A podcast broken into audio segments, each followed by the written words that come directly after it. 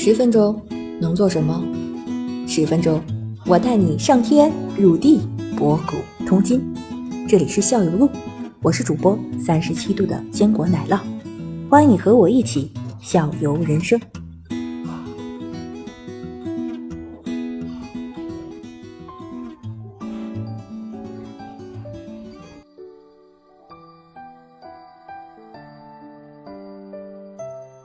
这样一说出来，我倒又有一个问题。再怎么说，这些个化妆品也是一种化工品。你像我们家的话，我们家是小姑娘，我觉得这个话，小孩子的话应该用这些个东西吗？化工这东西是不是应该稍稍微岁数大一点的时候再用？小的时候他自己本身的那皮肤就是很好的呀，有必要吗？几岁了？十十一了，十一岁了。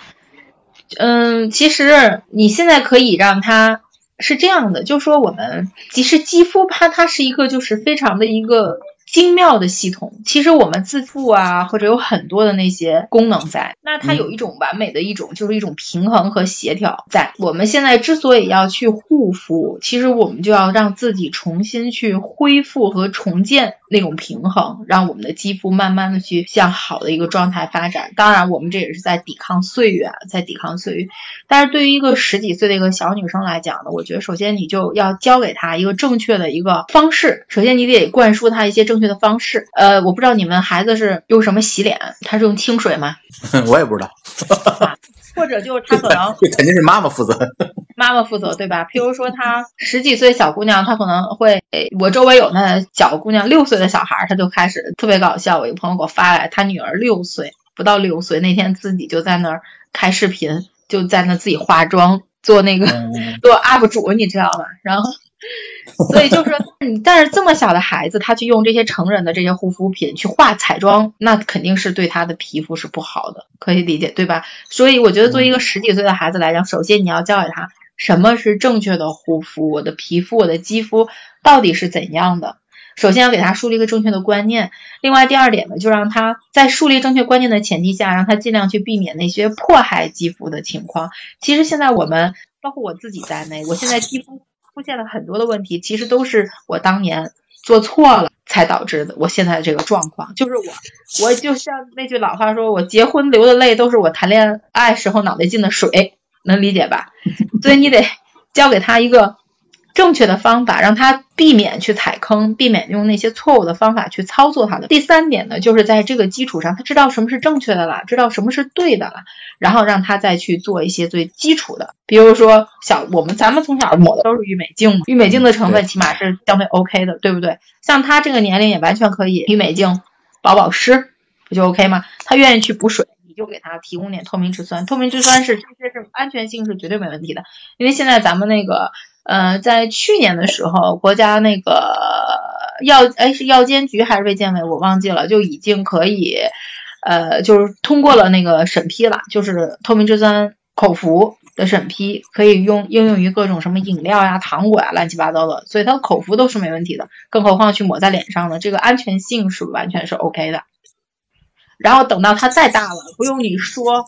他也会去。咱们的肌肤的最好状态是在二十五岁左右，就二十多岁的时候。从那之后，我们的肌肤就逐步逐步就开始因为岁月啊各种问题。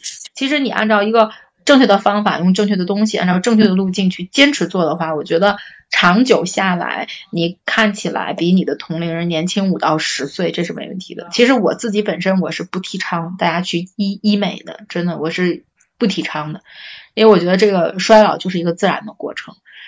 像去动刀啊这些，我是完全不提倡。我觉得只要是你坚持护肤，坚持做好自己的皮肤管理的话，你完全可以看起来比正你同龄人要年轻一些。我觉得这已经就足够了。你再保持一个好的状态，一个生活习惯，我觉得这已经很足够了。我刚才的那些个问题，呃，是是是一种完完全是一种从从直男思维的角度上去提出来的，对吧？是不是？但是就是说这个这个东西呢，我觉得我们今天的节目做出来一个，其实应该算一个什么呢？就是说一个非常细致或者非常高端的一个节目了。你为什么这么讲呢？就是说正常情况下，你看当时小茶为什么说那个大牌的这个东西好？其实他他的思维也很简单，什么概念？就是说我们以前啊，我记得非常清楚的时候，就是我以前在一上一个研究生的课的时候，一个管理学的课的时候，我们那个一个老师给我们讲了一个什么概念呢？就是说。他老婆问他说，呃，他老婆让他去买一个洗衣机，然后他老婆问他说，你知道哪个洗衣机的品牌或者说性价比最高吗？你去买这个东西。他呃，他那个我们那个教授跟他老婆回答一个这么问题：是我是可以把这些个所有的咱们市面上的洗衣机全部量化掉的。耐久性，然后什么功率，所有东西这个量化掉的这个东西呢，不需要我，就是一些个可能就是说洗衣研究所他们去做过这些东西了。我去买这个洗衣机的时候，这些数据其实第一个它都有，第二个我也可以做，但是一个什么问题？没必要，这个叫做管理成本过大。我就为了一个洗衣机，难道就为了我是多这五块钱还是少这五块钱？说或者说这个洗衣机比那个洗衣机要能可以多用十十天还是少用十天？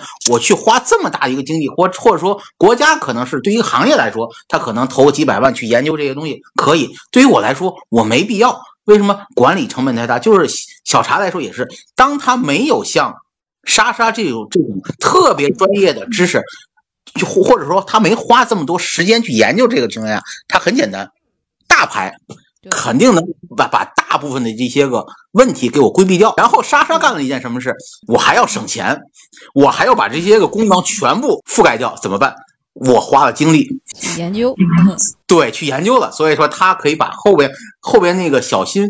那个通过品牌，通过我我花钱可以规避掉的这些东西就结束了，我不需要花那么大的管理成本。而莎莎呢说，我有兴趣，我还有我还可以为我的客户造那个创造效益，所以他做了这件事情。所以我们这个节目，如果我们好多听众把我们今天这个节目听进去了，然后他也去做这些，他也有兴趣有时间把这些后面这些事情做掉的话，他也可以规避掉小茶。就我完完全全可以通过一个大牌解决的问题，他也可以再花时间花精力把后边这些钱省下来。然后效果还能保证掉。像我来说，我也不需要花这个。如果我是一个直男，可以这么这么想，就是说，小茶同学，呃，那个花了这个大牌上那个用大牌来规避这个问题的时候，那么这个大牌里边有百分之多少，我又来量。如果是直男思维的话，我又来量化，它多少是用来这个钱是用来花在品牌上的，多少是花在效果上。